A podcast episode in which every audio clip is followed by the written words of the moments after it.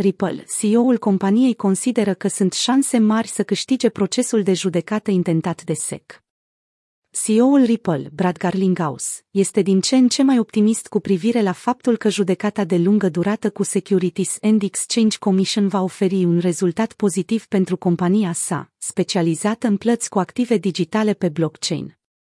Vorbind joi pe scena principală de la Paris Blockchain Week, Brad Garlinghouse le-a spus participanților că apărarea lui Ripple, în cazul care este în curs de judecată, este mult mai solidă decât se aștepta. Procesul a decurs extrem de bine, ba chiar mai bine decât aș fi putut spera când a început. Ripple nu mai operează pe piața din Statele Unite ale Americii. Compania nu a încheiat niciun contract cu instituțiile financiare din America în 2021, iar asta se datorează tocmai litigiului care este în curs de desfășurare. Compania se dezvoltă extrem de rapid, însă acest lucru se întâmplă în afara Statelor Unite. Fondată în 2012, Ripple se poziționează ca o alternativă bazată pe blockchain a modelului Swift, un sistem global de transferuri interbancare care execută plăți de miliarde de dolari în fiecare zi. Compania își vinde software-ul băncilor și companiilor fintech. De asemenea, Ripple folosește XRP, a șasea cea mai mare criptomonedă după valoarea de piață, pentru a facilita tranzacțiile transfrontaliere. Compania deține majoritatea celor 100 de miliarde de jetoane XRP în circulație, pe care le eliberează periodic pentru a menține prețurile stabile. De ce SEC a atacat Ripple? În decembrie 2020, SEC a intentat proces împotriva Ripple acuzând compania că a încălcat legile federale cu privire la activele mobiliare. Se spune că CEO-ul companiei, Brad Garlinghouse și președintele Consiliului de Administrație, Chris Larsen, au vândut XRP în valoare de peste $1 miliard către investitorii din retail, fără a înregistra criptomoneda ca valoare mobiliară.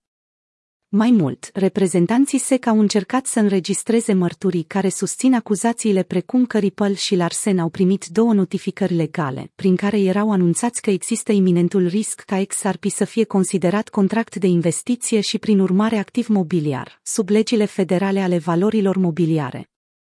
Se pare că Ripple a refuzat să respecte acele notificări, afirmând că documentele cad sub incidența confidențialității dintre avocat și client, iar cererea SEC este inadmisibilă și lipsită de temei.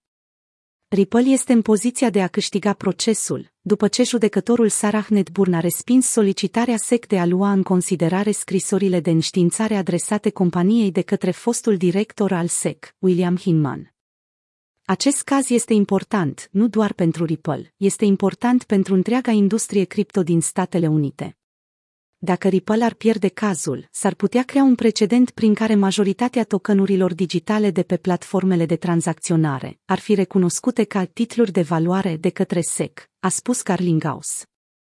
Aceasta ar însemna că exchange-urile de criptomonede pot fi forțate să se înregistreze la SEC ca brokeri, motiv pentru care ar fi obligate să înregistreze identitatea tuturor deținătorilor de active digitale.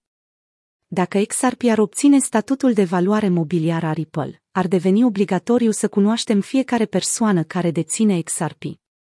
Cerința SEC este de a-ți cunoaște toți acționarii, ceea ce nu este posibil, a adăugat el. Cu toate acestea, o victorie convingătoare a Ripple în instanță ar putea diminua atacurile SEC împotriva industriei cripto.